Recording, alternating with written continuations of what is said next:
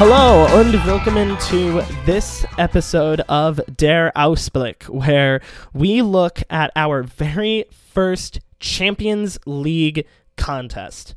That's right, everybody. The competition that we all know and love is back. We have been hyping this up for a long time on the blog, and now we officially get it started. We play our very first game at home in Munich this Wednesday, and I'm joined today uh, by my uh, my brother in arms for this project, uh, Chuck Smith. Chuck, how are you doing today? Jake, I'm doing awesome. I'm really looking forward to this time of year. We get the Champions League started, and we're going to have some fun with this episode and all the other ones we have coming up on the Champions League yeah, I'm looking forward to this one. So, today we cover our very first game, our very first team, which is Red Star Belgrade, aka FC I'm sorry, I'm not even going to go ahead and attempt that. My Serbian is 900 times worse than my German. So, we are going to head and look at this team and look at Bayern and look at a couple of the headlines surrounding this game, other than just the fact that the Champions League is starting. So let's first go ahead and take a look at what we may potentially see from our end, what we may possibly see as a Bayern lineup going into this game. So, Chuck, after a unconvincing 1-1 draw against Leipzig, which we will touch on in another episode of Bavarian Podcast Works to be released later this week. Uh, the squad looked pretty decent, at least in my opinion, for the most part. Of course, there were a couple of people committing a few errors, but of course, this is a completely different competition. It's Champions League or bust, basically, for Bayern Munich and the fans of Bayern Munich, as it almost always has been the last couple of years. So, what do you expect to see from Niko Kovac concerning tactics, formation, and even players to start this game? Yeah, that's a it's a really interesting question, Jake, especially when it comes to the formation. Uh, right now, Kovac has really flipped between a 4 3 3 and a 4 2 3 1. I mean, personally, I'd love to see him stick with the 4 2 3 1. I just think it suits the personnel that Bayern has on its roster a little bit better. But this is a unique time. I mean, David Alaba going down. Uh, he'll be out two to three weeks. That presents some options now for Niko Kovac. Obviously, the primary replacement for Alaba would be Lucas Hernandez, who would slide out from his normal center back spot. But where Kovac goes from here is where I think we're going to have some decisions to be made. And, you know, it really comes down to this. Does Kovac want to trust Jerome Boateng, who hasn't necessarily been great, but he hasn't been terrible either?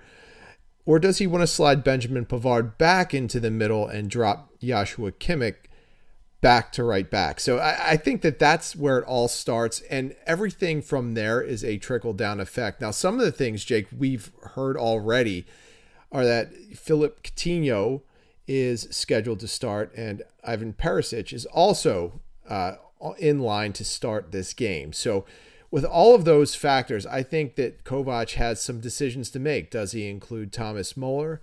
Does he opt to give Kingsley Coman a day off? Uh, I think this would be a great time, given Coman's history, to, to let him have a little bit of rest and let Perisic take over and maybe even use Muller on the opposite wing. I don't know. Kovac is really going to either piss a lot of people off on Wednesday or he's going to make a lot of people happy. This is this is definitely a key moment for him given how he's handled the personnel so far. But knowing how everybody's reaction is to Niko Kovac, I wouldn't be surprised if it was less black and white from that. I imagine he's probably going to piss off anybody regardless of what lineup he puts out. Well, you know, Jake, when we look at it, there are a couple of players who I think, you know, we talked a little bit about Coman maybe needing a day off, but why not opt to give Thiago a day off as well? Thiago wasn't in great form against Leipzig. I thought he looked a little bit out of sorts. Perhaps he could use a day to rest. Uh, you have Corentin Tolisso. You have Muller who could play in the middle. You have a lot of options there. You have Michael Cuisance who has not gotten really much run since he signed with Bayern as well. So I, I think that aside of you know looking at that back line, the only people that we are guaranteed to see in this lineup, one way or the other, are Manuel Neuer, uh, Robert Lewandowski, and Joshua Kimmich. I, I assume we could probably add Niklas Süle to the mix there, but Kovac has a lot of options. He's got a lot of decisions to make. I, I'm very excited to see what he does. I think that part of me knows I'm going to be a little bit disappointed in some ways because I don't think that how I see things is necessarily going to line up with how Niko sees them it'll be it'll be fun to see how everybody reacts to the lineups on Twitter and the uh, the general social media verse that surrounds Bayern Munich. Now, there isn't much that we know about our opponents, Red Star Belgrade. They're currently third in the Serbian table, though that's not to say that they're doing poorly. They're tied with everybody on points and only in third on goal difference it'll be a tough challenge for them because of course they don't have much in terms of world beating talent. Their total squad valuation according to transfermarkt is just a little bit under 58 million euros. Their most expensive player is a German 30 year old by the name of Marko Marin. And Chuck, would you say that he's probably their best player? Yeah, Jake, I, I would say that, that Marin is their best player. He might not be their leading scorer right now. I believe that uh, that would be, uh, what is his name? Milan Pavkov. But Marin is the guy I think we want to keep an eye on. He was capped 16 times by Germany, and he actually told FCBayern.com that he's really looking forward to the match just so he can see two of his old international teammates in Thomas Muller and Jerome Boateng. So we'll keep an eye on Marin, but the rest of the roster, I, you and I, I think, could both agree that we are kind of clueless on looking at some of these guys. And and to be able to tr- sit here and try and analyze them, we'd be, you know, wasting our times and the listeners. So I think we, you know, we'll keep an eye on Marin and we'll see that, you know, this this team, while they might not have necessarily the big names, the marquee names, they're doing something right. I mean, they did beat Liverpool last year in the Champions League. So this team plays with some kind of fire, and I think we'll probably see that early on in the game. Now, we have to kind of address an elephant in the room. We mentioned in an article that the Munich police are on a high alert, if you will, going into this game because if anybody is generally aware of football in the Balkans, uh, it is a very intense environment and the ultras groups are very active if you will and in some cases they have gone over into violence. Red Star Belgrade is not an exception to that. Their ultras groups have already caused a little bit of trouble in this season, only a couple of games in.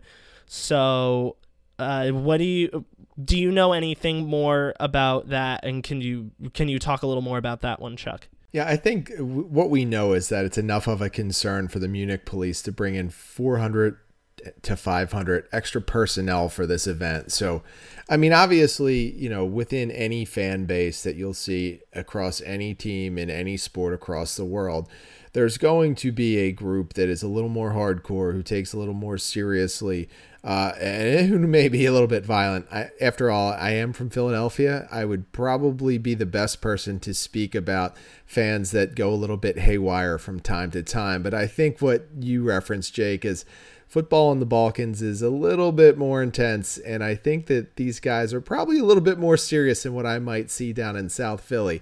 But you know, a, good example is uh, of just how serious these guys are is they rolled in a tank. Uh, to their home stadium, and they planted it there, and it actually even had the Red Star Belgrade uh, colors and symbols. So they are an intense group. I'm sure that the, the the officials in Munich are taking the proper steps to address safety. I mean, in the end, like we talked about, every group, every fan group has a segment of knuckleheads. Maybe they have some that travel for Red Star Belgrade. Maybe they don't. Maybe they're just good, fun loving fans that come into Munich. But we'll see. And hopefully, there aren't any real eh, events or incidents that occur. It would be really sad to uh, see an event marred by that, but it wouldn't be the first time in global soccer that that you'd have an incident like that come down. So I'm hoping for the best. I'm hoping that they that the the visiting fans come in and make the environment even better. I hope that they're loud and raucous. I just hope they don't start a brawl or a riot somewhere. Especially on a stage as large as the Champions League with a lot of people watching. It'll be be unfortunate if something like that were to happen. So, Chuck, it's now come to the time to give our predictions. I'll go first. I think 4 1 is comfortable. I think that'll be pretty good. Bayern is, uh, despite their current placement in the table, you know, being behind Freiburg and all, we're running pretty hot right now. Gnabry ran really hot. He's doing very well with the national team. Robert Lewandowski is on fire as well. And even with players like Perisic, Coutinho, Thomas Muller, and Thiago, uh, even with the loss of David Alaba, I don't think it's going to affect our back line that much. So I'm going to say 4 1. What about you? I'm going to go with 5 1. And I think it's just, it just comes down to talent and depth. Bayern, anyway, you know, we talk a lot about Kovac and who he's going to play and how he's going to align them. But in reality, anyone that he rolls out there from the current Bayern roster has a good chance of scoring in that game. And I think that they're going to come out, exert their offensive dominance. They're not going to give up many opportunities to what will ultimately be an overmatched Red Star Belgrade squad. I, the biggest thing is how long it's going to take whoever Niko Kovac sends out there to get in sync. You know, hopefully we're lucky and it happens early. But, you know, we've seen Bayern do this before where it takes the players a little while to get going, a little while to get used to uh, each other out on the pitch. So I think 5 1 is where I'm going to go. But, you know, part of me wouldn't be surprised if Red Star Belgrade makes this a fight and they, you know, this ends up low scoring. But right now we just have to ride talent, and that's all on Bayern Munich's side.